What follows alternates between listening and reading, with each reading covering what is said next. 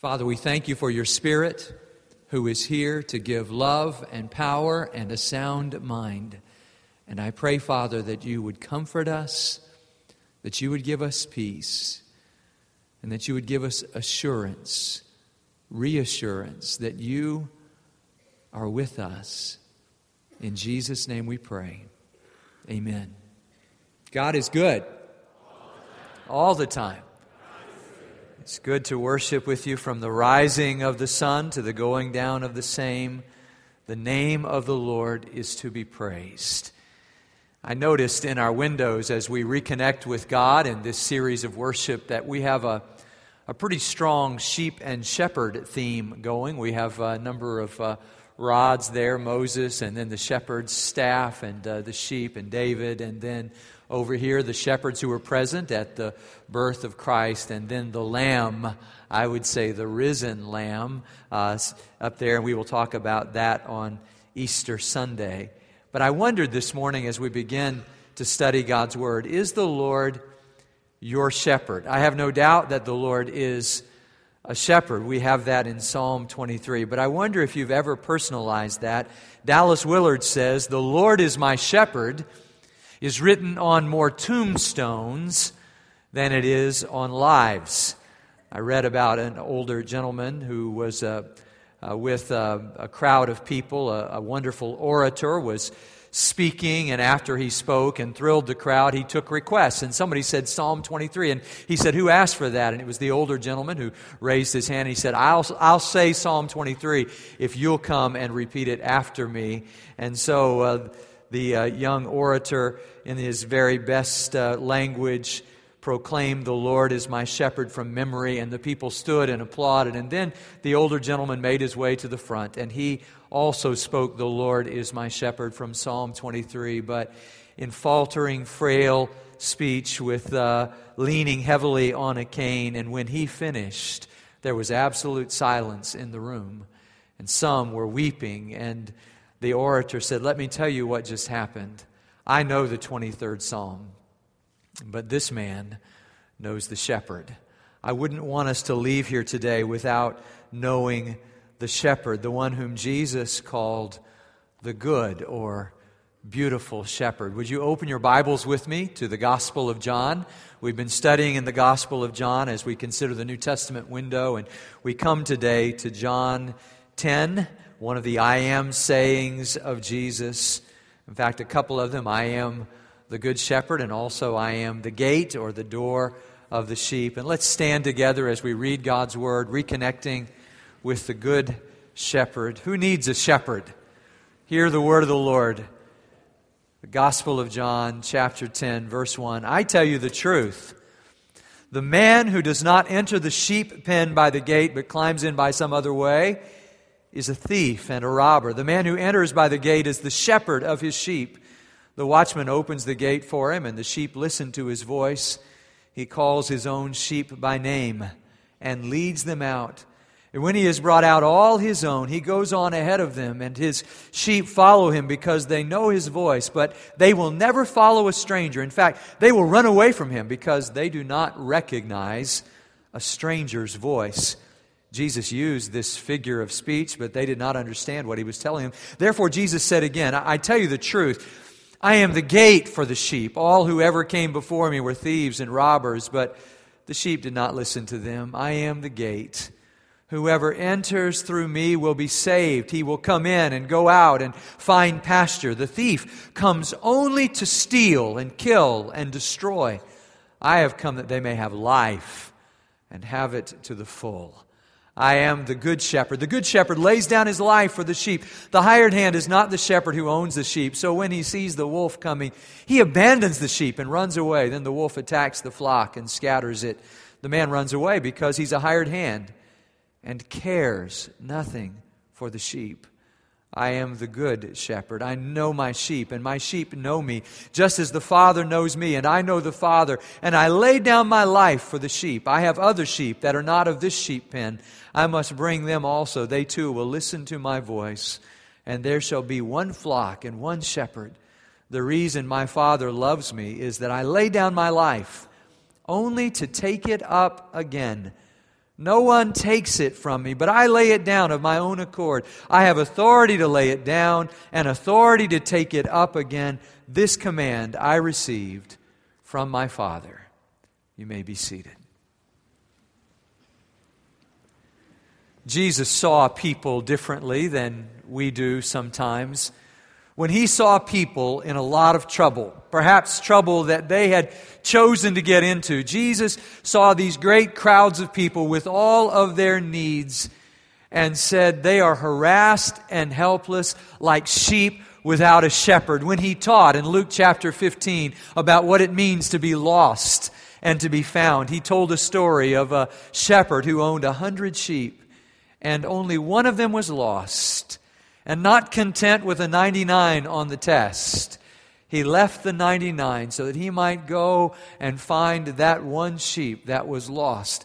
When he spoke about shepherds and sheep, Jesus was really just continuing the great tradition of the Old Testament. It's there in the identity of the great patriarchs, uh, Abraham and Isaac and Jacob and Joseph said to the Pharaoh when he was in Egypt, he said, My people have always been shepherds. Will you let us settle in the land of Goshen where there is plenty of pasture for our sheep?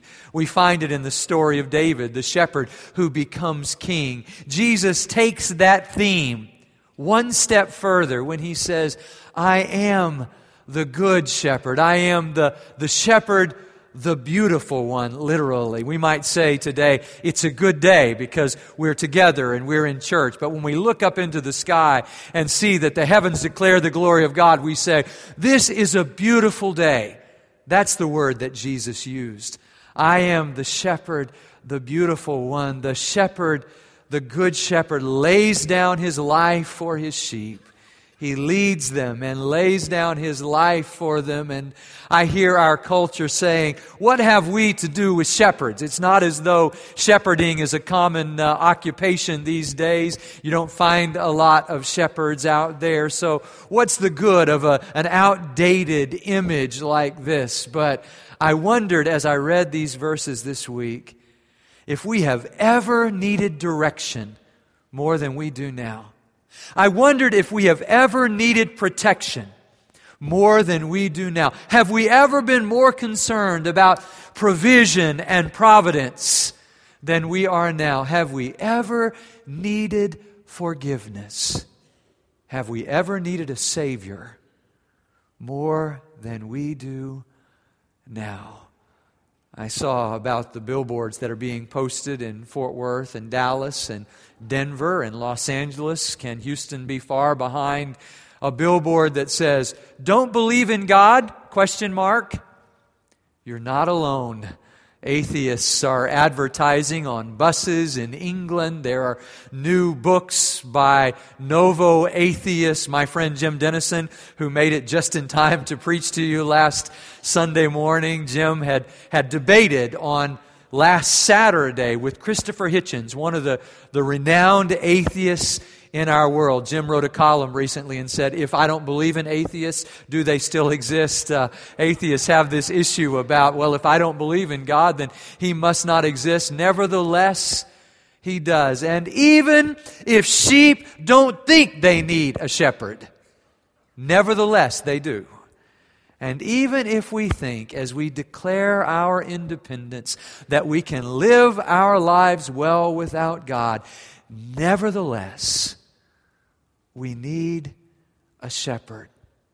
Our good shepherd is the one who leads us. And in verse 3, he says, The watchman will open the gate for the shepherd. Everybody else has to sneak in and out. And this text has a context. Unfortunately, chapter 10 may divide our thoughts from chapter 9. But when Jesus talks about these who break in, these thieves and robbers, these hired hands who don't really care about the sheep, he's talking about that religious aristocracy, that spiritual hierarchy that was in place in that day when Jesus in chapter 9 healed the blind man, and that man developed not only from physical blindness to physical sight, but from spiritual blindness. I don't know who he is, he said about Jesus, to saying, well, he must be a prophet. He must be a good man. He must be a man from God. And finally, he calls Jesus Lord and says, I believe. But in the background, there are those spiritual leaders who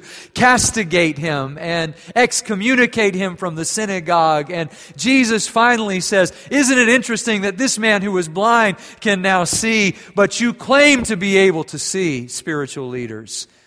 And you are really blind. And in that context, he says, Everybody who doesn't come in by the gate is a thief and a robber, and their intention is to destroy. He is talking about false prophets, about poor spiritual leaders, the same kinds to whom Jeremiah said, Because you have failed to shepherd my people, I will give them shepherds after my own heart who will help them when they are harassed and helpless. This is the word of the Lord. Our shepherd is able to lead us precisely because he knows us, because he knows us by name. You remember perhaps some years ago Don Thomas coming and singing to us from our platform in worship, and he sang this little simple song He knows my name.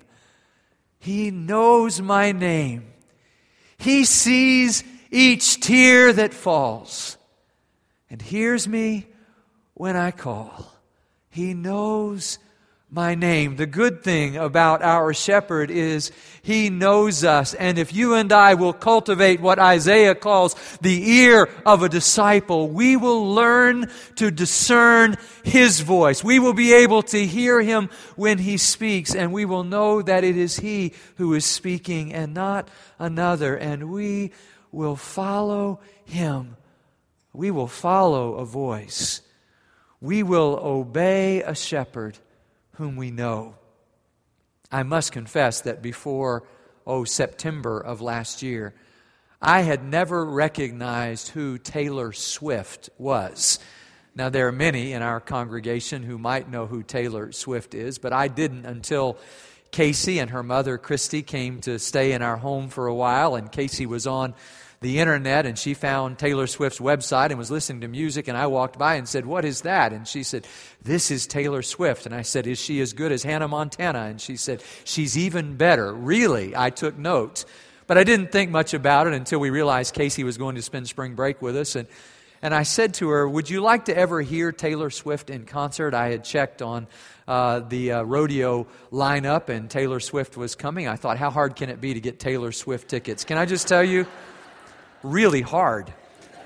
I had tried every resource I knew. It was I had just about given up. It was uh, 11:30 on a Sunday morning. I was standing down here and I was talking with Laura Bailey Rogers, who also has a little girl, and I said, "You know, if we could only find Taylor Swift tickets." She said, "Wait a minute. Somebody just offered me some. One of our church members has some. Let me." And she texted her right here in the church. Don't you love technology? And and this was before the service, by the way. And she got she said, Here, I've got your tickets for you. And one of our members so graciously gave them to us. And so we went. As best I can tell, of the 70,000 people in that stadium that night, there were 69,998 little girls screaming at the top of their lungs.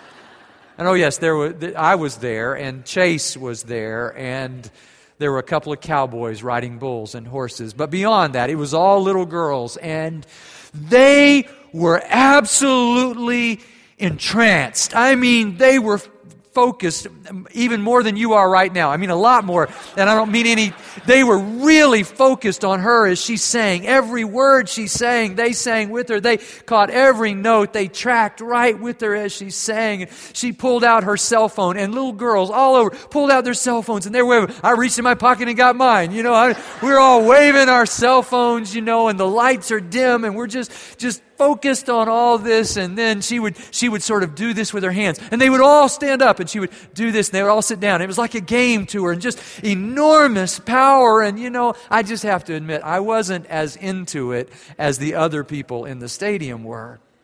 Because i don't really know Taylor Swift. I, I had never listened to her music before, and she's very gifted, and it was a it was a great experience with Casey, but I don't really know Taylor Swift. And so I just did it because everybody else was doing it, but I didn't really, I didn't really know the songs or really follow her lead. And in the same way, sometimes I think Christianity is lost on us because we don't really know him. I don't mean to say anything bad. I mean, I, I, think we know about the shepherd. We may even know the 23rd Psalm, but until we know him, we're not likely to follow him. We're not likely to take his lead. We're not likely to obey him. But when we realize who he is, when our captain bids us go, who are we to murmur? No. He is our Lord. And so we can say no and we can say Lord, but Graham Scroggie says we can never say no, Lord. Because if He is Lord, then we cannot tell Him no.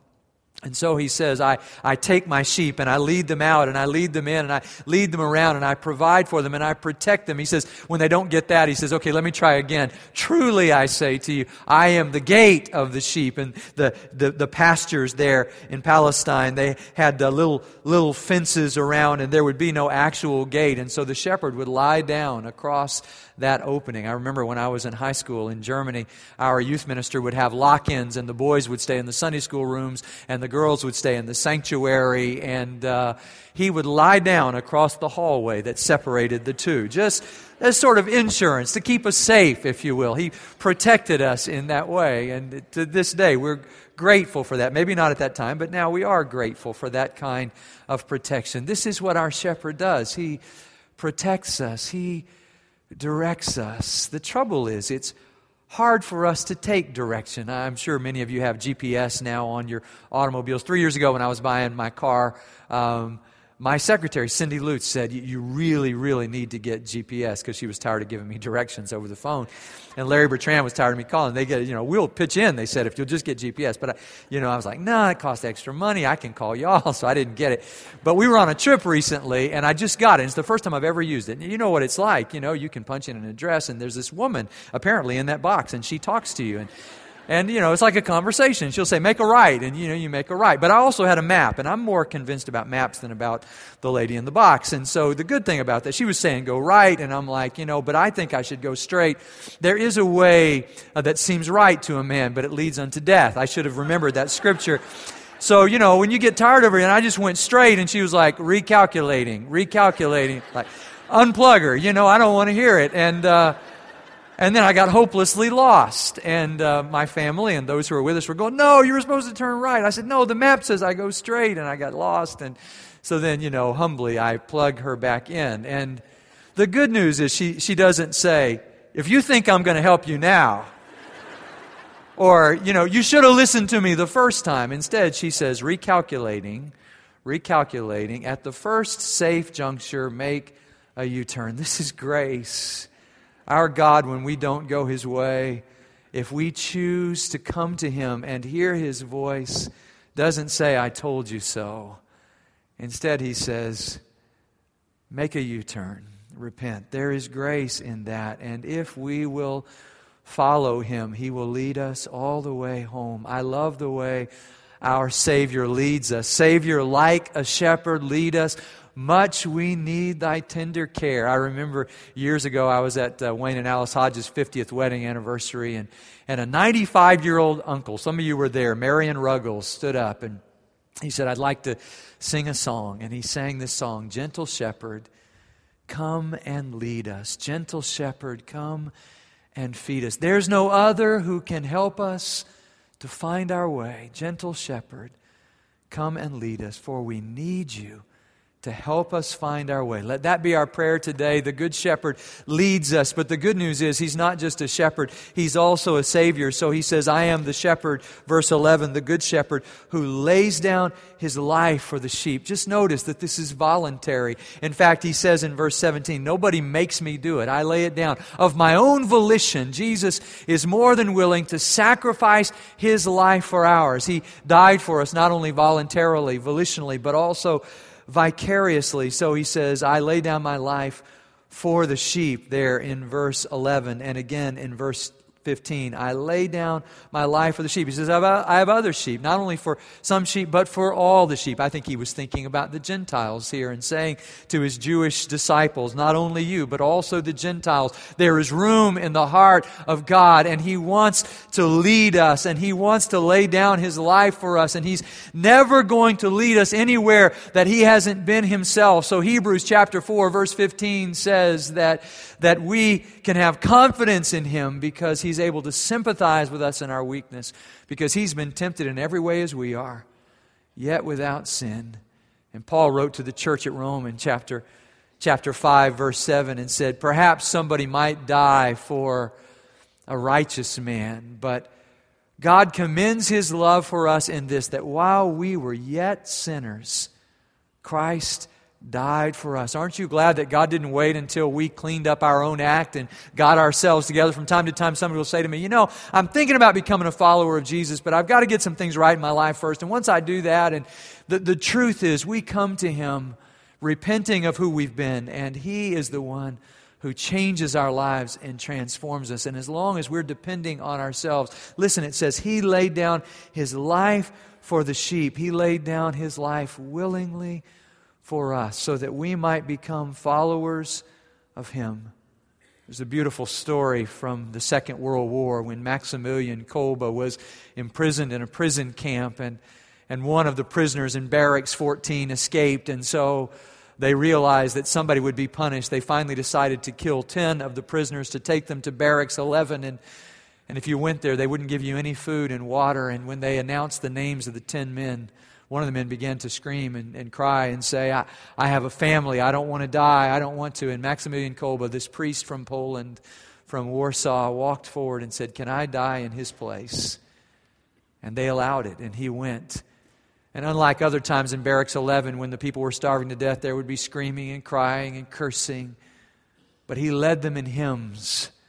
And he loved those men as a shepherd and led them by his own death all the way gently into death and into life. If you wonder where God is leading us, Jesus says, I have come that you might have life and have it abundantly. You say, I don't know why God's taking me down this path. I can't understand this direction He is leading. Be confident of this. He is leading us to life. And the one who laid down his life and took it up again is also able to take care of our every need. Only the one who is the resurrection and the life could say in John chapter 2 verse 19, if you destroy this temple of my body, I will raise it up again in three days. They crucified him for that. You remember in Matthew chapter 26, they, they fulfilled what he said. It was Jesus' volitional death, his vicarious death, his victorious death. Verse 18, he says, I have the authority to lay it down. I have the authority to take it up again. Remember that Dallas Holm's song years ago? Go ahead, drive the nails in my hands, laugh at me where you stand, because I'll rise again.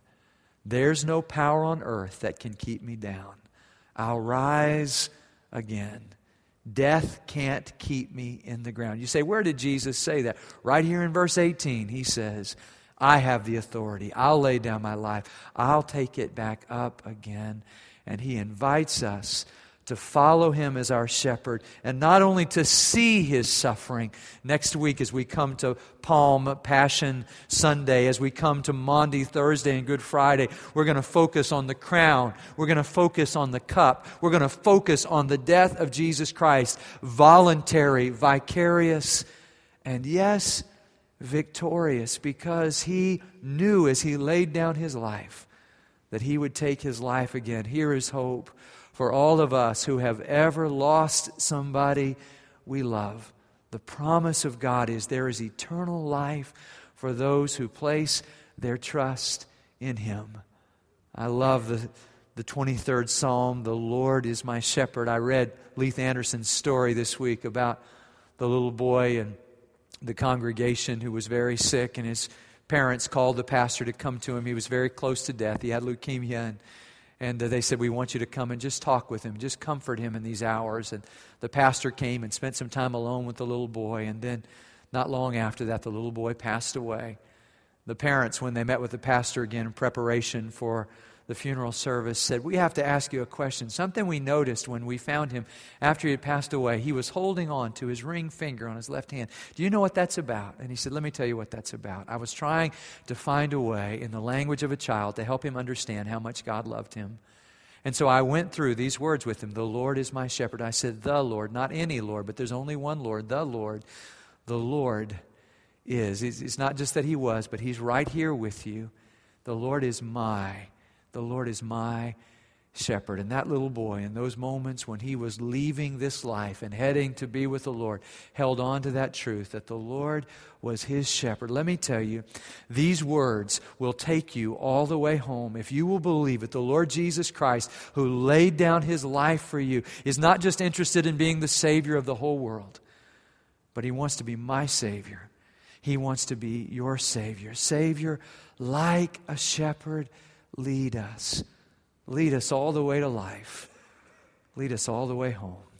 Would you pray with me? Father, thank you for your presence in this place. Thank you that you are near to us when we need you. And Lord, we need you now. You're the only one who can direct us and protect us. You're the only one who can guide us and provide for us.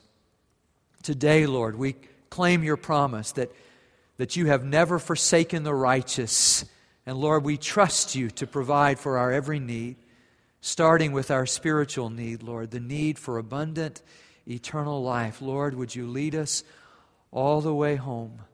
I ask it in the strong name of Jesus Christ, our shepherd and Savior. Amen.